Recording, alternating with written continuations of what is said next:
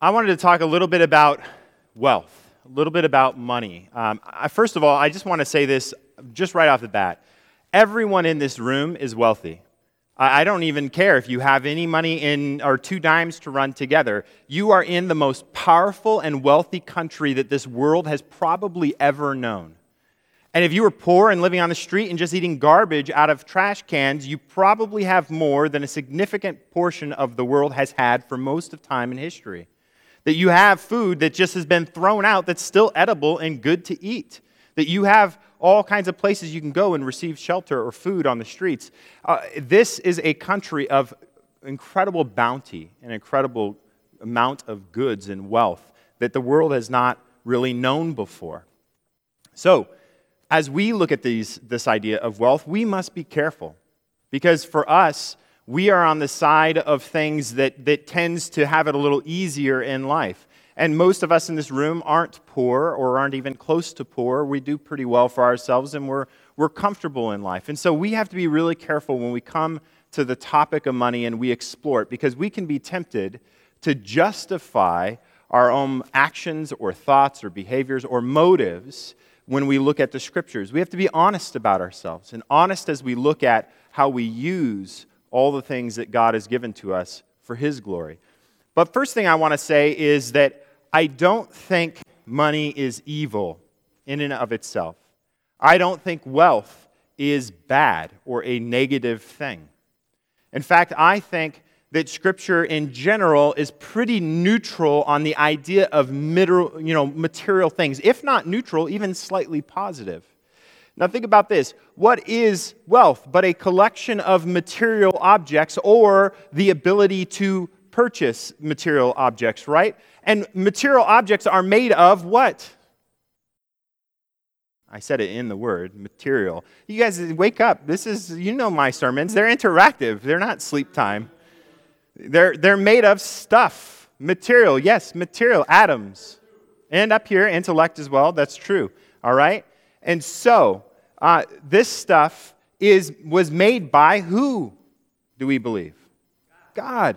And in Genesis chapter 1, after he makes each thing and each environment in which things can exist, what does he say after it?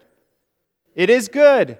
And so, if there is a bend in Scripture about the things in this world that we can enjoy as possessions or as things that can fill our lives, in general, they can be seen as good, not bad, not negative. And yet, there are warnings in Scripture about wealth, specifically about the misuse of wealth or about temptations and traps that we can fall into when wealth comes our way, right? And so we've seen those warnings in Scripture. But I just want to look a little bit about the history of wealth in Scripture. First thing is, when we look at the patriarchs of Israel, the three founding fathers of the people of God, Abraham, Isaac, and Jacob, do you recognize one thing about all three of these men?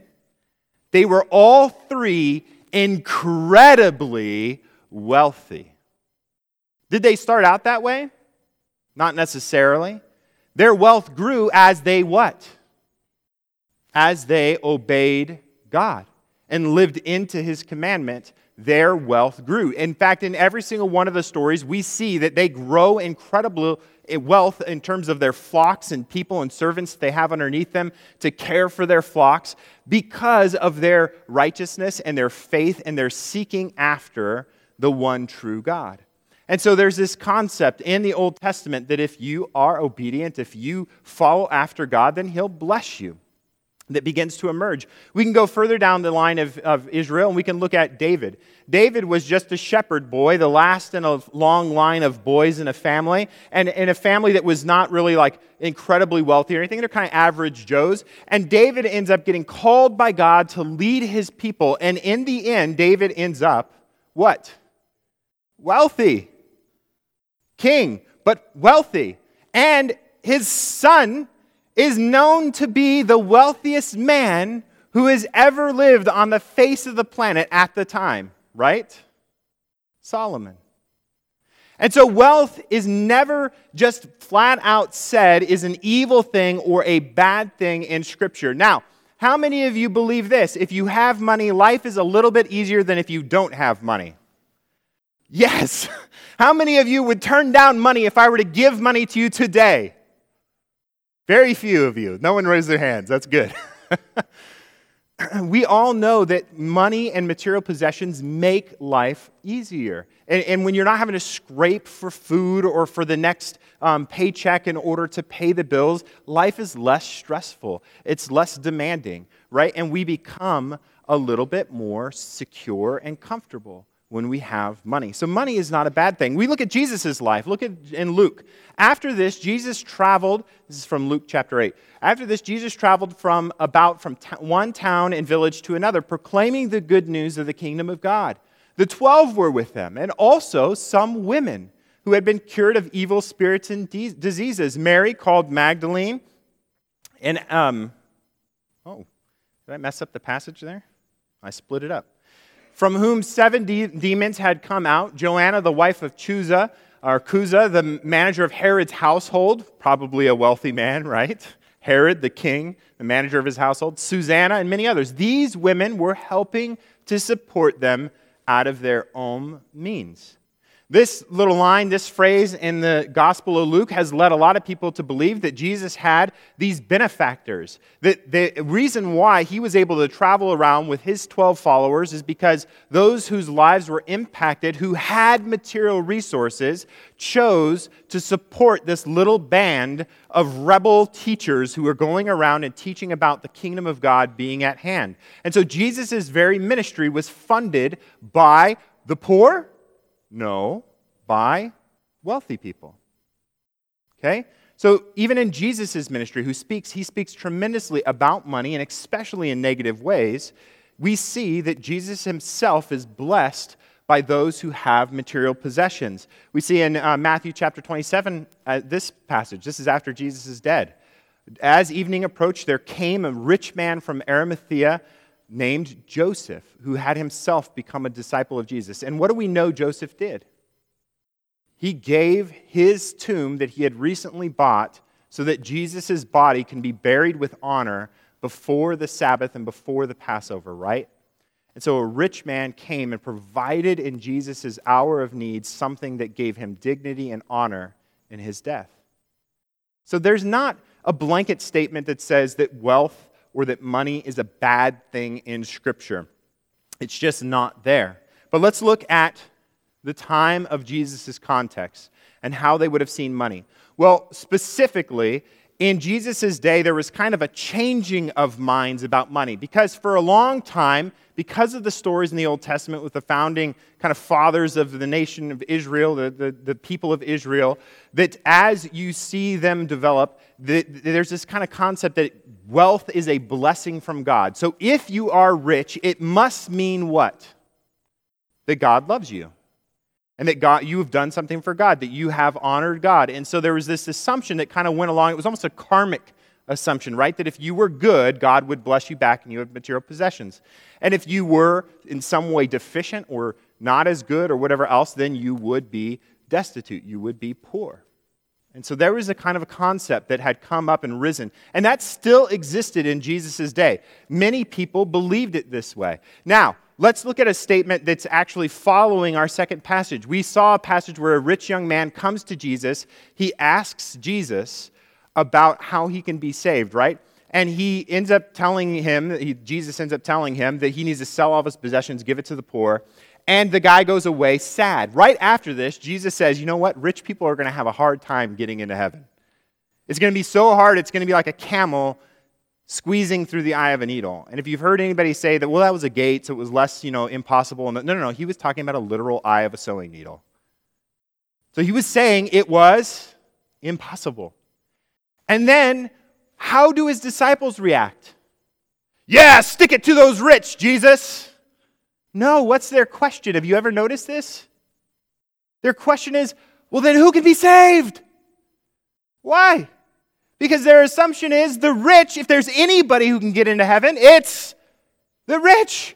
Because they must have done something to bless God so much that God has blessed them with these riches.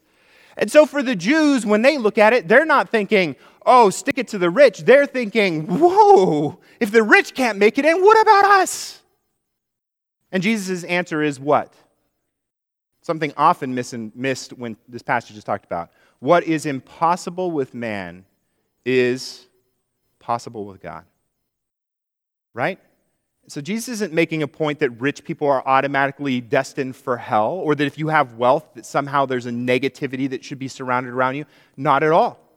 Jesus is saying all of us are in a terrible position before God. We all deserve damnation, but what's impossible for human beings to achieve, God's going to achieve, and he's going to achieve it through me.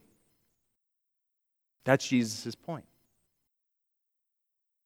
So in their day, there was this conception that was still around that if you were rich, somehow you would bless God. But that was starting to break down. And it was starting to break down because there had been centuries of ruling aristocracies, okay, kings and queens, who had been rich and wealthy. Why? Because of their oppression of the poor. And they began to recognize wait a minute, as we look around, almost everybody's poor. In Jesus' day, 90% of all people were considered poor. There was about 4%, 5% of the population that could be considered middle class, and then there was different st- strata of wealthy. And you want to guess who was wealthy? Not businessmen, not hard-working entrepreneurs, kings, queens, and the high priestly class that ruled over the temple. And they usually were rich because of their oppression of the poor and taking taxes in a burdensome way from the people who were working around their authority. Right? This is the reason why in Jesus' day tax collectors had become hated, because tax collectors were doing the bidding of these people who oppressed the poor, who pressed almost everybody by taking taxes. And tax collectors, the way they made their living was they would take a cut above what the government was des- demanding from them, and they would make themselves wealthy with that cut above. And so the people who were rich in this day were doing it or becoming rich in, on the backs of people who literally were ma- barely surviving and growing their own food or raising their own flocks. So in their day, they started to kind of break down this conception that just because you're rich, you must have done something good for God. It still existed, it was still in the minds of a lot of people, but some of the teachers began teaching other things. There was many rabbis before Jesus' days that started teaching about the idea that wealth was a trap and led not to righteousness but to evil.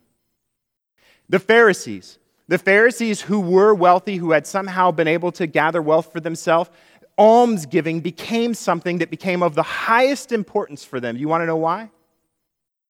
Because it proved that they were righteous and that giving to the poor, they weren't extracting from the poor, but they were righteous in their wealth.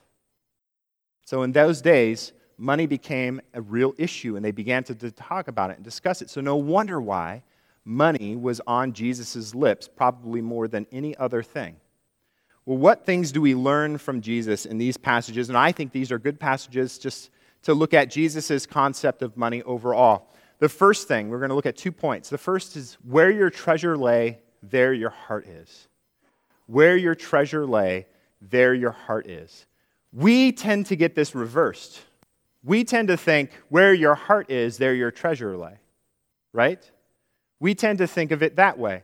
But notice Jesus' statement. It's, it's different than our concept. Where your treasure lay, there your heart is. How many of you have ever ridden a motorcycle? A few of us. A motorcycle. It's a picture up there. You've ever ridden a motorcycle? What is one of the first things they teach you when you learn to ride a motorcycle? Tell me. How to fall? No. No. No. Look where you're going. Look where you're going. That's like one of the number one, th- one things they tell you. They say, look, if you are driving on the street and you're looking at the back end of the parked car, wondering if you're going to hit it or not, guaranteed what you're going to do hit it. Because you will instinctively steer in the direction you look. And so, one of the things they teach you is when you're going into a turn, notice this guy's head. Is he looking in front of his bike? No, he's looking to where he's turning, right? Because you look at the apex of your turn and then the conclusion of your turn as you come around that turn. You look where you're going because your body will steer instinctively. Well, this is the same concept Jesus is talking about with money, talking about treasure in general. That where your treasure is, your heart will follow after that thing. This is why wealth is such an important thing for us to talk about in our culture because what does our culture probably value above all other things? Wealth. I would say comfort, but wealth is the main means towards comfort, right? And security. And so we place in front of people nonstop in our commercial society buy this, it's going to make your life better. Buy this, it'll make your life easier. Buy this, and you'll have more enjoyment, right? We look all the time about how we can get fulfillment out of things. And so the world is constantly telling you your treasure is stuff. Your treasure is stuff. Your treasure is stuff. And if you look and veer into that too much, what you, where's your heart going to go? Into stuff. This is an important teaching from Jesus. Treasure is not stuff. Now, if I were answering Becky's question, those of you who have given me food know that the way to my heart is food. What is in your treasure chest? What is it that you value above all things? What is it that you've allowed to be placed before your face so that you are steering into that as your ultimate value in this world? Is it security? Is it comfort? Is it things? Is it pleasure? Or is it God? What is in your treasure chest? What do you value above all things? This is a question you should be asking yourself. There's a reason why ancient mythology has dragons always sitting on top of a pile of gold, right? Because when we become people who seek after material things, what does our personality become like? A dragon, right? When we seek things more than other people, when we seek things more than God, then we become dragon like in our personalities. Vicious, aggressive, right? Not caring about life or others around us, just guarding our little treasure. Think about where your treasure lay. Have you allowed this world to speak into your life and tell you that your treasure is mostly found in stuff? Or have you allowed yourself to veer into God's word and recognize that God should be your supreme treasure and value? Second thing, people are God's valuable. People are God's valuable. When you look at God's treasure chest, I think we are in it. Why? Because if you look at God's actions throughout time and history, it has always been in mercy and compassion and love to bring about his plan to save all of humanity in Jesus Christ. And then since Jesus came, it's been to call humanity into a loving relationship with Him. So if you were to look in God's treasure chest, it'd be us.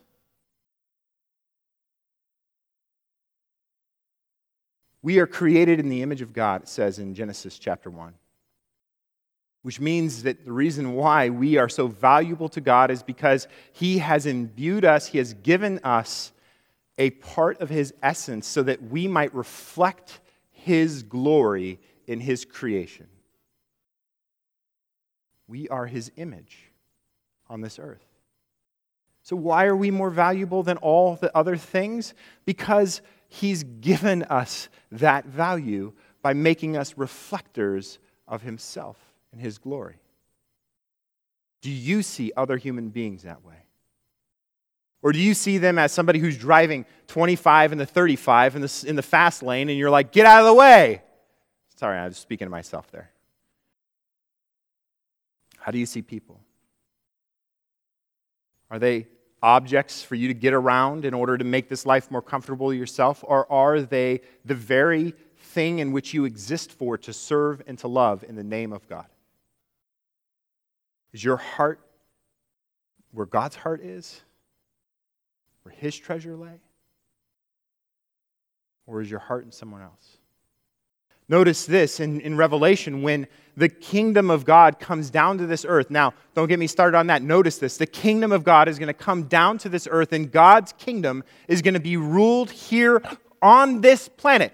Not us floating away playing a harp on a cloud. Here, we're going to exist here for all eternity. God's kingdom is going to come down to this earth, and all of creation is going to be recreated towards His perfect will. And the streets, the streets in the city of the New Jerusalem, the center of His creation, is going to be paved with gold.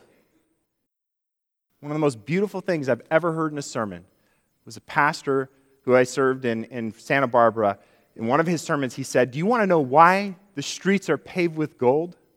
It's not to show the incredible value and wealth of God's kingdom. No, it's to show you that on this planet we trample all over people to get at gold, but in the eternity we're going to trample under gold like it's nothing under our feet to get at people.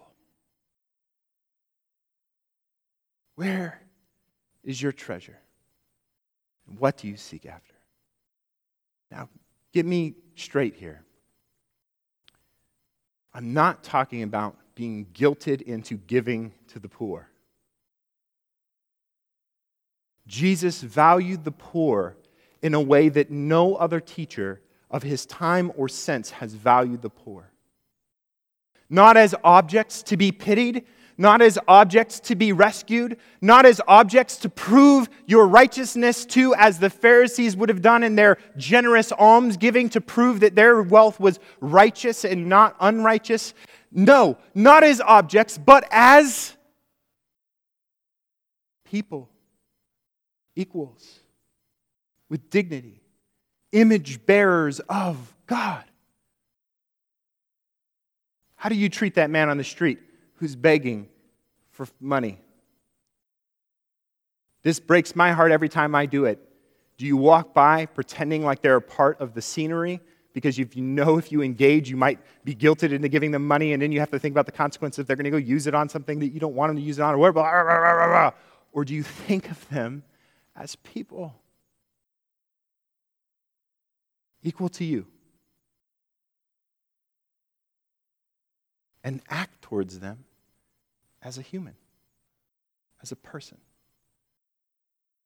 who bears the image of your God. Where's your heart? Where's your treasure? Is it in God and in what He treasures? Or is it in the things of this world? May you be like me and hope that my cold heart can be turned from stone to flesh, that I would desire God's desires, and that I would act as God would act with all that He's blessed me with. Amen.